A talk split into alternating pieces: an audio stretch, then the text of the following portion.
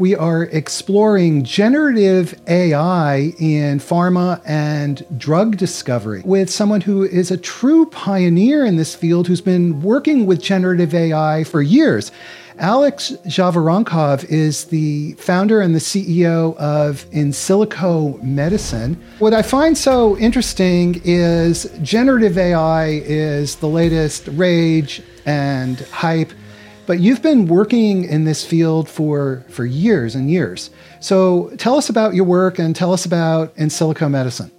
Our first uh, um, uh, experiments in uh, generative AI were in 2015, 2016.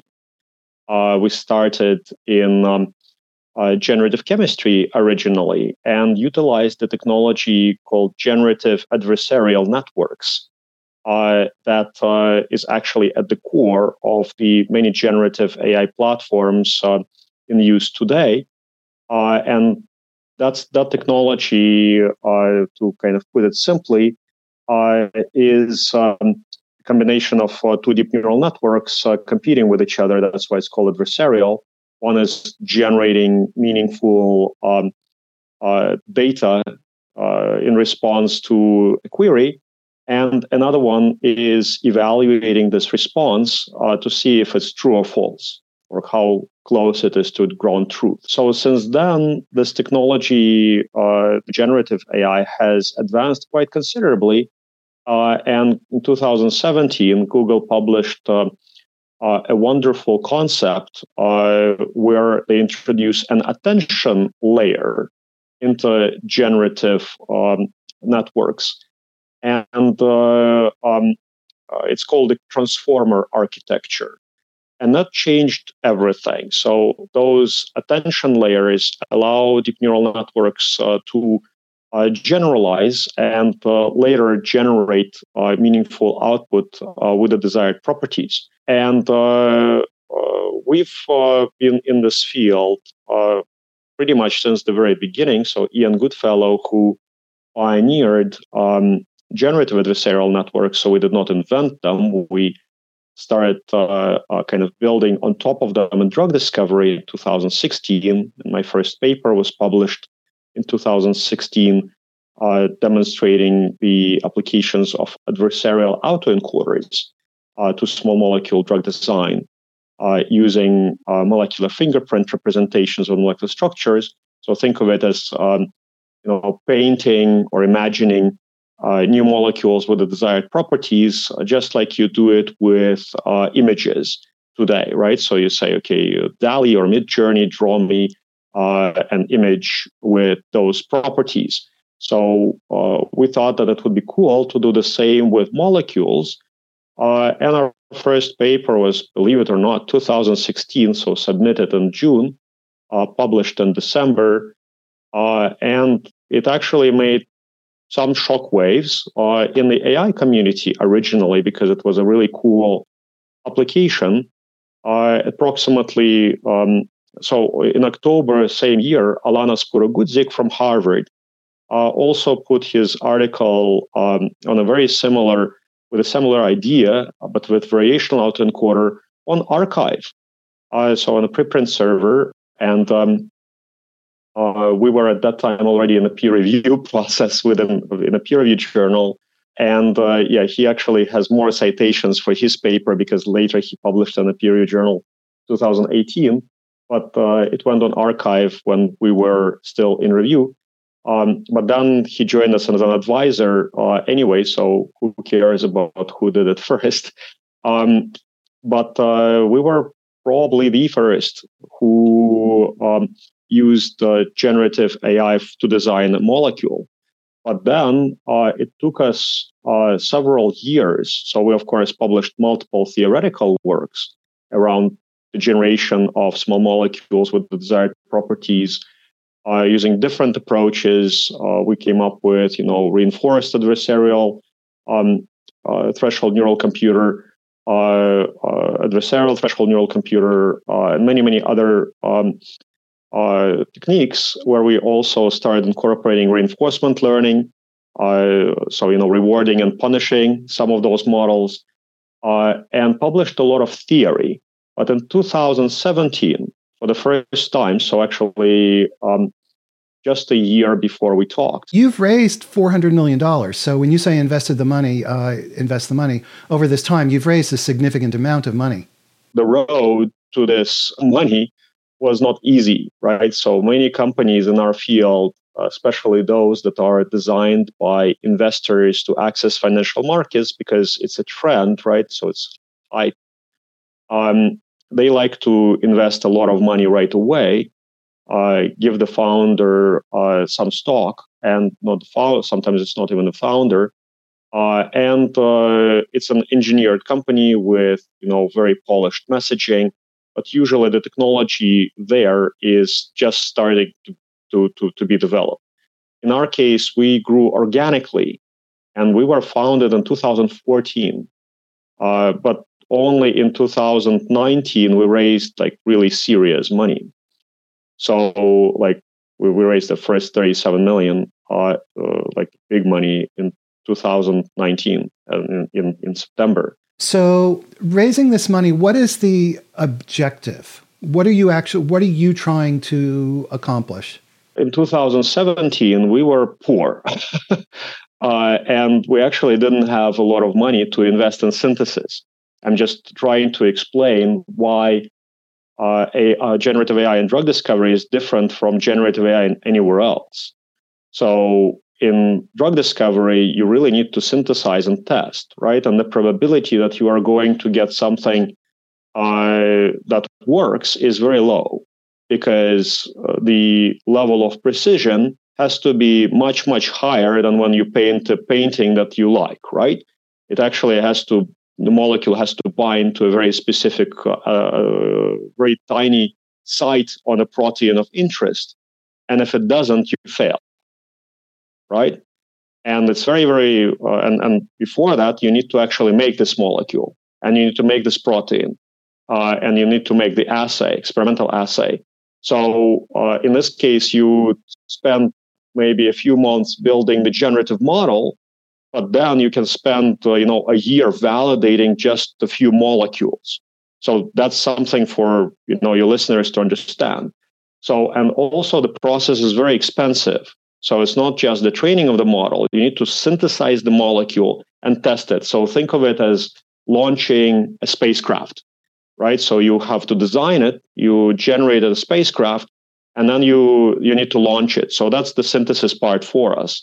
So we were cash poor at that time. So I remember I sold my apartment at that time and uh, you know invested everything in silico. Uh, and uh, uh the molecules that we synthesized that WuXi AppTec, it's a very famous contract research organization. That's another thing I can probably talk about today. Um, so they synthesized, tested, and it worked. And 2018, we published the first paper on that. And that led to the first uh, kind of round of investment that we got uh, from credible investors. So we got a first six million after synthesizing and testing. The first AI generated molecules after the papers were published. In 2018, in August, we published the first experimental validation of AI generated molecule. And then uh, we, of course, advanced even more uh, and in 2019, we published a really big paper in Nature Biotechnology showing that uh, you know WuXi AppTec actually decided to challenge us. They said, okay, well, can we give you any target? And how quickly can you design small molecules and test them? And we showed that in 46 days, we can very rapidly come up with small molecules uh, for, for the target that they give. It wasn't a hard target. Um, uh, synthesize them and test them in many assays. So metabolic stability, microsomal stability, activity, uh, so enzymatic assay, and then all the way into mice in 46 days. So that was pretty cool. We, of course, did this experiment actually in 2018. So people knew about it and uh, gave us the 37 million. Nowadays, if you were to do something like that in somewhere else, in some other industry, you can get probably half a billion. uh, but uh, for us, it wasn't easy, right? And our first step after we got the first money round B, so 37 million 2019, um, that was actually after we talked uh, with you, right? So before that, we didn't have much money.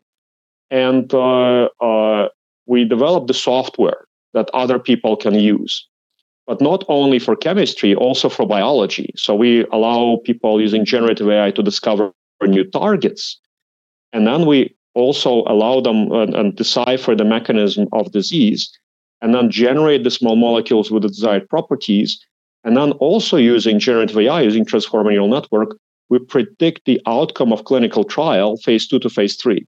So basically trying to replicate the entire process of pharmaceutical r&d and turn it into a generative exercise. Uh, and we let people use the software and then in 2019 2020 we actually thought okay well how do we make people believe that it really works right? How do we make the chat gpt moment in pharma and we decided to actually synthesize and uh, um, test our own molecules for a novel target. So go all the way ourselves, right? And that's that required uh, a very substantial capital raise, right? Because uh, and I can show you a slide uh, so your um, readers, uh, the listeners will um, will understand what I'm talking about. Uh, so let me do that now and just use visual aid. Um, but I'll talk through this just in case. Uh, so here is the slide which um, depicts the pharmaceutical drug discovery and development process. Uh, so, and it comes from a very famous research paper in 2010 uh, by Steven Paul in Nature Reviews Drug Discovery. So, I highly recommend uh, reading this paper. It's called "How to Improve R&D Productivity: The Pharmaceutical Industry's Great Challenge." It shows you the many steps uh, of drug discovery and development, starting from disease hypothesis and uh, uh, target discovery. So that's where you are trying to understand why the disease happens and why what is driving it. So what are the critical component protein targets that are driving the disease? So the probability of success of this uh, uh, exercise of this task is you know 90 uh, uh, it, it, it, fails most of the time. 1 to 5% success rate uh, 95 to 99% failure rate. Most of the time it's done in academia uh, it takes decades and costs billions of dollars usually funded by the government. And very often people rely on scientific serendipity to find a good target we still don't understand why alzheimer's happens we still don't understand uh, uh, many cancers, ALS, multiple sclerosis. So many of those age associated processes we actually don't understand. That's why actually one of the reasons why I'm focusing so much on aging, um, because it's a big challenge. Uh, but once you identify a target, once you validate it also in animal models, you start chemistry exercises. So here you've got target to hit, hit to lead, lead optimization, preclinical um, exercises, so uh, it takes you, uh, here you can see it takes you uh, five and a half years from the time you found the target to the time you start human clinical trials. And again, the failure rate there is pretty significant. So uh, only less than 50% of those are going to uh, get there. And it will cost you half a billion dollars by this time. Please subscribe to our YouTube channel and hit the subscribe button at the top of our website so we can send you our newsletter. So, how is that distinct from what you're doing then? It's not distinct. So, we still have to go through all of those uh, steps. We have to go through every single step. As a matter of fact, we have to generate even more data than usually the pharmaceutical company would do uh, internally because we need to learn and also we try to come up with redundant data sets. So when we do um, an experiment, we try to do this experiment twice in two different labs just to be able to, to be sure and also to generate more data. And if the experimental results differ from one lab to another, we need to understand why and also teach our AI why it happened right? It's extremely important to have this redundancy because many of the uh, pharmaceutical industry failures happen because uh, somebody did the experiment wrong and just didn't report the data. So we want to set the new standard in quality of uh, the delivery of those uh, new molecules for new targets so that when the pharmaceutical company looks at it, they're like, okay, it's not only our level, it's above our level uh, in a traditional approach. So you can see that here it costs you half a billion dollars. So AI can make this process significantly less expensive. And also, uh, the most important part here is increasing the probability of success. So your major objective function in this entire exercise, when you're looking at the slide, is to pass phase two human clinical trials in humans. So you really want to, so phase two is when you test efficacy, when you see if the drug is not only safe, but it's also effective. And this part, this, uh, uh, uh, this task usually fails 66% of the time. You can see from the slide, and actually sometimes it's even higher probability of failure. This slide comes from uh, you know 2010, uh, and since then the situation actually got worse. So we've got Eroom's law uh, working in pharma. I'm not sure if you have ever heard about Eroom law, but it's Moore's law uh, backwards. so Moore's law is when things become exponential, uh, you know, and you've got doubling of performance every few years. Here you've got uh, a reduction of performance every few years because in pharma, many of the low-hanging fruits have been picked up already, and it's very difficult to find something that is novel and at the same time uh, can be done on reasonable timeframes on a reasonable budget. So you have to go expensive. And that's why many pharmaceutical companies, they have to raise a lot of capital to take the drug into the clinic. And uh, uh, we had to do this too. So we had to become a biotech.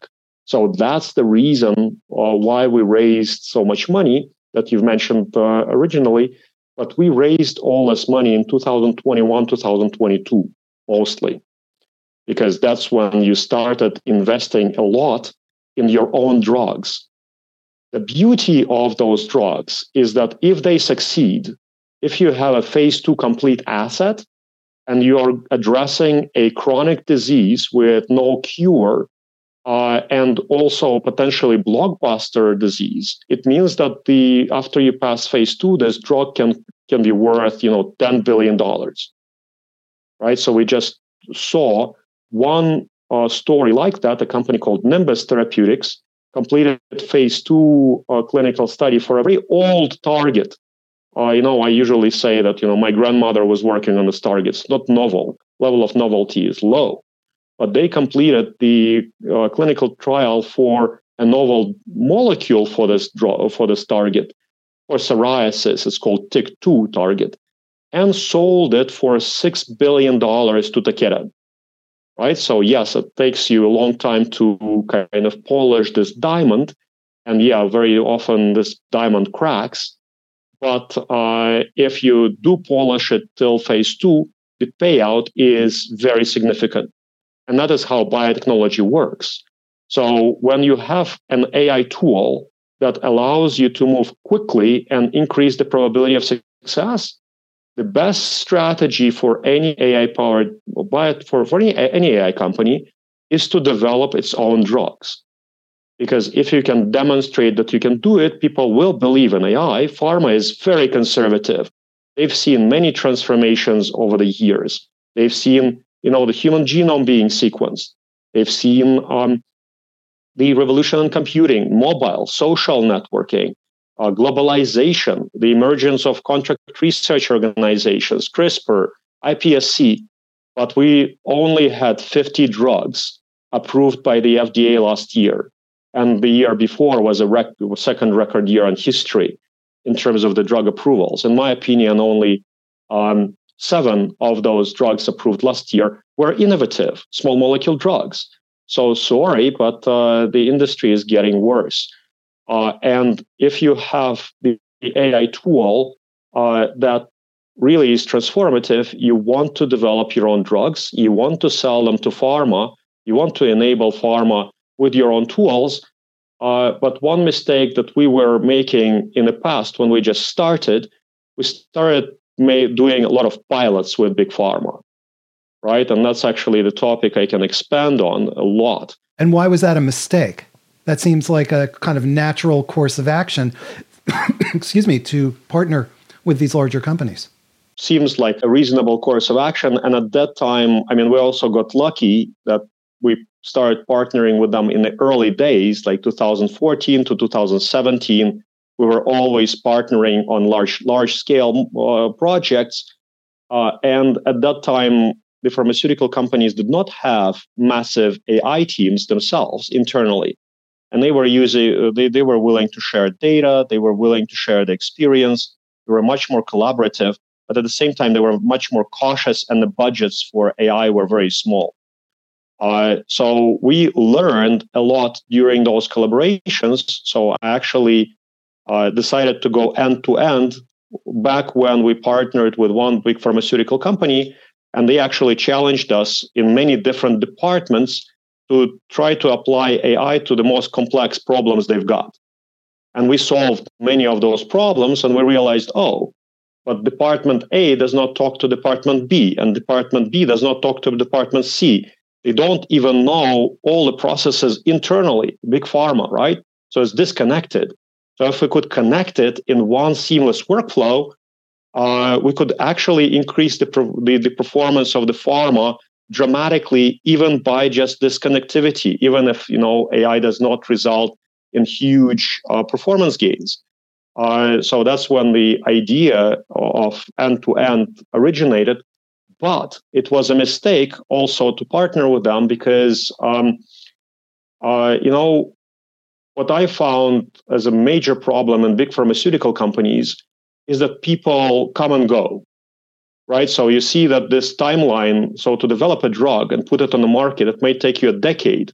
But the chief science officer of a big pharma company or, you know, uh, one of the top R&D people will not be there for that long, right? So very often they move. Every time there is a new CEO, they change R&D. You got a new chief science officer, they change R&D. So very few projects actually mature uh, in this volatile, uh, rapidly changing environment. And if you start a project and if you don't control it, some some people change within pharma, they go somewhere else, and the project is either discontinued or deprioritized, you know, or killed. So you really, and we've experienced that once at. I'll actually tell you. So well, I'm not going to tell you. Sorry uh, big pharmaceutical company we partnered with in 2015. The new boss comes in, uh, kills 75% of internal projects, uh, starts his own agenda, partners with his buddies, uh, and uh, you know kills many of our projects. And we actually had in mind that uh, plan. We actually already partnered the plan to go end to end, discover a new target, generate small molecule, all the way into the clinic, uh, they had a small budget for that. Uh, there were there was internal commitment, but that entire group that did a deal with us was eliminated within a year after the new CSO came in. And guess what? Four years later, he is out doing something else, right? And now his uh, new replacement is uh, probably going to to change. But we decided not to do pilots yet anymore. That's always the risk of part when a small company partners with a large company, uh, and then also uh, how how can they absorb those innovations, which is often a challenge as well. But we have a, an interesting question from Twitter. This is from Arsalan Khan. And he wants to know what are the negative and challenging aspects of using AI in drug discovery? Is it uh, inflated expectations? Uh, what are the what are the negative aspects? If you are really using AI, and if you are developing and you are committed to that uh, task, there is no negative aspects. There are only positive aspects.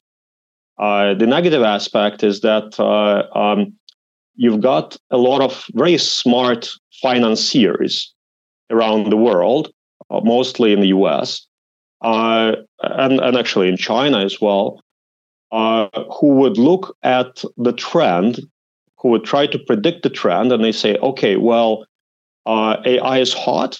I need to have an AI play. I can come and invest in Insilico and take a small piece of the pie, uh, of the pie, right? And uh, help somebody with working technology, or I can actually build my own from from scratch, right? Or from some starting block by somebody. So engineer the uh, company for to to for, for to access financial markets. And what they would do, they would put a lot of capital into the company from scratch, right? So from from zero. So the company doesn't need to actually go through the same process we went through where it's organically generated. So you try to build from scratch. Uh, you you bring a lot of uh, big executives, right? So you you think, okay, well, how do I access financial markets if I don't have the tech?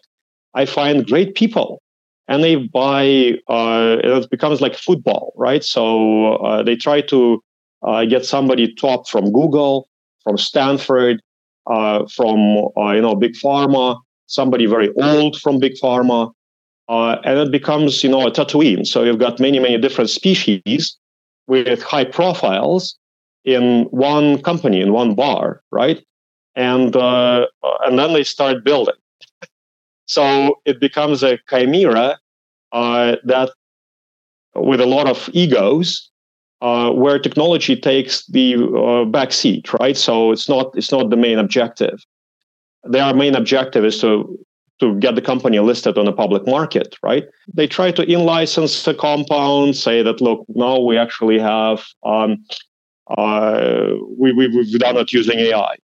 Nobody saw that AI, right? But yeah, we've in-licensed something or very often uh, they hype it up and say, oh, I've got this new technology or I've got this new idea of generating machine learnable data using robotics.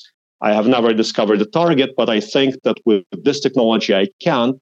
And even before they lay, lay the ground foundation in the ground floor of the lab, they go to big pharma again, because of the big bosses are involved, they make a few big deals saying, okay, well, here is, you know, 50 million, uh, 25 million upfront and billion dollars in arrears. And uh, we are going to, in five, in, in five years, two years, three years, deliver something to this big pharma, right? Big pharma has those budgets. And when big bosses are involved, it's easier for them to make those deals, right? The bigger the deal, the easier it is to make, believe it or not. Uh, and um, because you are not trying to get small budget from you know a team that can use it internally, you are getting it from the big company. Uh, and uh, very often those deals they later fail. The company recognizes that oh, AI company did not deliver, and then they think that all companies in AI cannot deliver, right? Because oh, because this person was a super executive at Google and uh, somebody was a big professor at Stanford, and somebody was a big deal, big big shot in um, you know big pharma.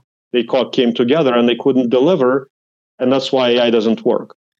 Uh, and that's the real danger of uh you know building the company from scratch to access financial market to be in the trend instead of uh, you know organically being in the field. Alex, behind you is a photograph that I believe is your lab. And yeah, that's that. that, oh, that, there, that, there you are. me. and your lab is run using uh, generative AI and robotics. Tell us about that. When we started, that we're going to use as much publicly available data as possible, right? Uh, and use generative AI to make to figure out how to work with this publicly available data this publicly available data, so it's usually biological data and also text data, uh, is usually not very clean, right? And it's not exactly um, designed for machine learning. However, we've we've seen with ChatGPT and many other generative tools, right, that they also take publicly available data and actually provide very useful content, right, in imaging, in uh, text. So it's not only about the quality of the data, it's about the algorithm. So we focused on the algorithm first and developed a system that can generate small molecules on demand and also identify novel targets on demand without the generation of new data, right? Uh, just using publicly available stuff. And we've demonstrated that it works by taking uh, the AI discovered target, AI generated molecule, all the way into human clinical trials, right? So now we are starting phase two, right? So, and demonstrated it works. So anybody who wants to refute this argument, you know, show me your molecule that you've uh, uh, for a new target that you've taken into the clinic. There are nobody else that I know of that managed to do that. I love that. I love that challenge. Show me your molecule that you've taken into the clinic. That's awesome. That's the new kind of uh, way to cut through BS, right? So I think that this is the new benchmark for companies entering this field. And I think before you start uh, raising a big pile of money, you need to demonstrate that you've uh, at least got a preclinical candidate. Let's say you raise five million, right? If you are doing it in the US, because it's maybe a little bit more expensive. Um, so let's say you raise five million, and with five million, you deliver a preclinical candidate. Preclinical candidate meaning that uh, you've completed at least uh, two or three efficacy experiments in mice. So you cured cancer in mice right? And those experiments, by the way, are not exactly very expensive. Uh, you can you can outsource them, uh, but if you don't have that, you shouldn't be raising you know five hundred million dollars or or even like fifty million dollars. Maybe fifty is fine, but not uh, not, not not a few hundred. Uh, but that's that's the benchmark. But now coming to the lab in um, 2019, we actually thought about and we started partnering with companies that uh, generate uh, data automatically, right, using robotics. And we saw that uh, when you've got still humans in the loop, uh, you would still be very biased when picking the targets. So anytime the human looks at the target, it's like quantum mechanics, right? So you look at the particle and it's either a wave uh, or uh, or not, right? Uh, um, or it's a particle. Um, and the, the, the, depending on whether you looked at it or not, right? So here, if the pharmaceutical, big pharmaceutical executive looks at the target list, that's it. They already know they are biased. They know the targets that they know. Uh, they saw something that is logical, and they will try to cling to this target choice. So we actually don't didn't want to even show humans the target lists uh, before the targets get validated. That was the big idea. So how do we debias people to allow for more greater exploration? Because every pharmaceutical executive they want confidence. They actually want to go after something that is more likely to work within their short career in the pharmaceutical company, right? Uh, and um, we decided to build our own lab that would allow for generative AI exploration from scratch, not just to train AI on machine learnable data. No, that's not what we are trying to do. We wanted to allow for genuine uh, AI imagination to take place. Uh, and then you validate those hypotheses that come from this AI imagination with real experiments and reinforce those uh, pathways that actually worked. So let me show you what we did. Uh, and by the way, during that time, COVID hit. you probably nowadays we kind of tend to forget about it, right? But 2020, we got COVID and the world decoupled, right? So China uh, went on lockdown, right? So actually inside China, you could still work, but you could not just travel there very easily. So I spent 14 weeks in quarantines building my lab. And I decided to, so every time you go there, two weeks quarantine. And I loved it, right? Actually, again, I think that right now China is being demonized by the entire world, especially by the US. But it's, you know, most of the things you hear on TV are not true. It's kind of complete garbage. So nowadays, I actually think that fake news is a real term um, because you know people there are extremely hardworking, they're extremely friendly, they are very cooperative, and I think that if aliens landed in China during COVID, if they didn't have COVID and they were friendly, they would be welcome, right? So I landed in Suzhou and decided to build my lab there because they have robotics capabilities like none other, and of course uh, the con- the country itself internally they're open is just the uh, you need to spend two weeks in quarantine. Uh, and uh, I'll show you the footage of what uh, of what happened. Uh, so this is our company, right? So we are truly global. We have eight R&D sites. This is one in Shanghai. Uh, that's where we do drug discovery, and many people um, uh, in drug discovery work there to supervise many contract research organizations that actually make uh, drugs and make synthesize and test them. Uh, so we have a, a, pretty epic floor, a great presentation area, super high tech. Uh, one and a half hours drive away from Shanghai Suzhou, or it's 30 minutes by train. Um, this is April 2022, so exactly a year ago. Uh, we got this space. We have a logo on the building, uh, and that is me promising to build a lab. Uh, April 2022, so last year, uh, and then again, COVID pandemic hit, so there were some restrictions. But as I've mentioned, so these people are true heroes. They worked uh, and slept there in this lab, and uh, uh, I've never seen people more hardworking. Right. So here you have a gas leak, and they're still working in respirators. That's me sleeping in the lab, uh, and that is today. So you walk in. We wanted to make sure that looks like a spaceship as well, so people understand that they are working in the future face activated. You walk in uh, to your uh, right. Uh, you've got dimmed uh, windows where we have we can undim them and see the robots. But most of the time, we have some confidential stuff there that we don't want to show. But we can also show the workflows.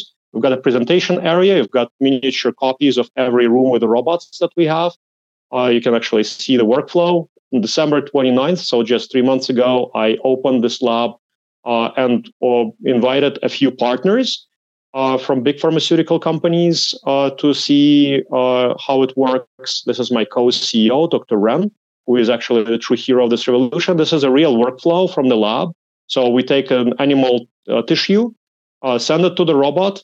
The robot picks it up, grinds it, microplates it, does quality control, passes it to another room. So, by the way, after that human work is over, after you put in a sample, uh, we've got AGVs, autonomous guided vehicles that work around the lab to ensure that there are no human error. Uh, you get imaging, high content imaging. Uh, you've got uh, high resolution imaging. Uh, and in parallel, you start a workflow for next generation sequencing. So you prepare several libraries. Uh, you prepare the library for whole genome sequencing, for RNA sequencing, for methylation. We also collect a few other data types that I don't want to talk about because people will say that they also have it, even if they don't. Um, and uh, um, we prepare those libraries, uh, give it to the sequencer. Uh, we get uh, methylation data and uh, transcriptomic data and a few other data types that we feed into AI in addition to uh, sequencing. So again, this AI has been validated and we know that it can discover targets. So now it starts the exploration phase. It picks the targets, looks at those that already have compounds, and picks those compounds from the compound hotel uh, puts those compounds uh, onto the liquid handler. Uh, there, they get uh, uh, microplated, they get aliquoted, uh, and being prepared for what's what yet to come. Then we pick. We also do a bunch of quality control experiments. Here we can get can do also echo, some enzymatic assays. in parallel, you pick up the samples from the incubator that you put on origi- put in there originally, uh, incubate them with the predicted compounds, put them back into so uh, uh, um, uh, put the compounds in, put it back into the incubator, and after that you have three parallel workflows. Again, you get high content, high resolution imaging, you get methylation, transcriptomics, and a few other data types. Uh, AI learns if it uh, picked the right targets, if those compounds worked and did what they wanted, what what what what, what you wanted them to do. Uh, and for most promising targets, uh, humans would get the signal and they can also do human level validation. Uh, and we can pursue some of those targets. But most of the time, the AI just picks those compounds and trains to get the right targets. In parallel, we have a CRISPR um, workflow. So for those com- uh, targets that they don't have the compound, you can also do CRISPR screens. But originally, you actually want to find those targets that are addressable with small molecules, and it learns all the time. So generative AI is uh, being reinforced using real experiments. I don't think that there is anything like that. So some people talk about, you know, using machine learnable data for training. This is not what we do. We already train. So those are pre-trained models running the lab. Alex, we're just about out of time. Let's take one last question quickly from Twitter. Uh, and this is again from Arslan Khan, who wants to know what happens when the uh, underlying data is biased. For example, let's say that there, you don't have sufficient data gathered on the effects of a certain medication or on certain groups of people since maybe th- those groups could not afford the medication how does how do you handle that situation in our case, we can actually pursue many, many, many alternatives, right? So usually you start with the alternatives uh, and the pathways where you do have the data, right? And again, uh, getting one drug to the market, it's a traditional approach, $2 billion, right? In our approach, it's going to be significantly cheaper and faster, but still it's costs you a lot of money. So you have very, very few shots on goal so usually you select the cases where you do have the data. If you don't have the data, you need to generate the data, uh, either experimentally or use a generative approach. But then the probability of success is going to be lower. So uh, again, drug discovery it's a it's a brutal. I mean, it's a brutal thing. Right now, this this year we're going to see maybe 60 million people die of aging and other diseases, right? Because they no, because those you know there's no cures and by the way there is aging anyway so if diseases do not kill us aging will um, and uh, so life is not fair right uh, whatever you do you still keep losing after a certain age uh, so you need to start solving problems in the order of the priority right so the priority is a demonstrate a clear case that ai can be used to uh, get a drug through human clinical trials uh, discovered from scratch with a novel target. That takes a long time, a lot of capital. Uh, before you complete that, you shouldn't be thinking about uh, you know other outlying cases and uh, uh, significant democratization of this because uh, it's a it's it's going to continue to be a very expensive process. Um, the way we, dem- we want to democratize this, and I'm going to show you a slide, um, just so you understand that it's not, uh, you know, um, it's not uh, just words. We do have a plan for that. Um, so the idea uh, that I currently carry is to validate this lab uh, as much as possible uh, with my own projects and uh, also customers' projects uh, but then miniaturize this lab to the level where I can maybe make it into even to two rooms, right? Or maybe even one room if I am uh, lucky. Um, so, see, we want to expand the lab uh, and add additional capabilities, but we also want to miniaturize the lab, optimize it so that it becomes small enough and uh, uh, that this lab I would need to um, build in 3D, so it has to go um, to the ceiling of the laboratory and humans would not be able to walk in. So that's very dangerous because very often you need repairs or reagent changes or something breaks. So you need to be very good at this and um, to, to miniaturize this kind of uh, technology. But my idea is to miniaturize and put it on hospitals so that the hospital would acquire all the capabilities that my company has so they don't need to share the data with anybody. I don't need their data. That's what people misunderstand usually about my company. So we have a policy. We don't touch your data, right? I don't want your data. Uh, we, we actually will refuse your data most of the time um, uh, because it's, it's, it, it has dangers in there, including all kinds of geopolitical dangers. Um, uh, but we want you to be able to discover targets, right? And if I give you the lab, and the software to run it, you can actually discover targets at hospital premises, right? So what doctors do well, they can take biopsies, right? They can throw biopsies in the lab, and uh, um, the lab would help them identify a pathway to treat the patients better now, but also as you get more samples, you can identify new targets, and that's the way to democratize drug discovery globally for the first time in human history, right? So if you can do drug discovery at hospital premises uh, run by physicians And physicians are usually not at the level, unless you are talking about, you know, physicians who work in pharma, drug discovery. So physicians don't have the capabilities usually to discover drugs. But with AI and this robotics capability, physicians will have the ability to acquire those superpowers. And imagine that countries that never discovered a target that is that result in a drug, and actually that's most of the countries, um, you put a few of those uh, robots in hospitals, and now you know countries like Saudi Arabia or uh, uh, the UAE, oil-rich countries, they can now convert their petrodollars into viable drugs. How cool is that? Right? And you can put it in Africa. Yeah. We have a couple of other questions. I'm just going to ans- ask you to answer them very briefly because we are past time. Uh, this first one is from Jed McKenzie, who says, What is your opinion on the use of AI in medical writing and regulatory submissions? Very quickly, please. In medical writing, currently the accuracy of generative systems is very low. So before you have massive benchmarking and validation of uh, medical uh, writing AI, you should probably not use it. And by the way, uh, if you get caught doing that later on, uh, you might get prosecuted to, to just uh, demonstrate how it works. I published a paper with ChatGPT recently and made a few cases around that. So you can look at my article in Nature Medicine about the dangers of using generative AI for medical writing and specifically regulatory submission. No way. Like you don't want to screw your most important time of your life when you are doing anything with the FDA. That has to be pristine. It has to be super regulated, right? Double, triple quality controlled, and you want to put more effort into doing so.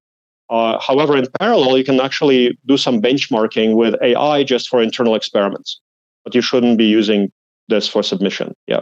Another question, again, very quickly. Uh, it's a complicated question, but uh, with generative AI, do you run the risk of uh, violating IP because of the the, dale, the the publicly available data that you're using?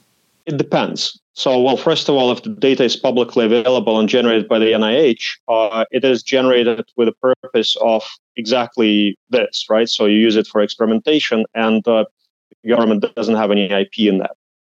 Uh, and uh, usually this data is available. So Google is doing it for you right now. They're helping you with search, right? And you, you've been using uh, other people's uh, data to make discoveries all the time. You are a generative system. So anybody who is creative, they're also generative. I uh, try to uh, nowadays use creativity as generativity.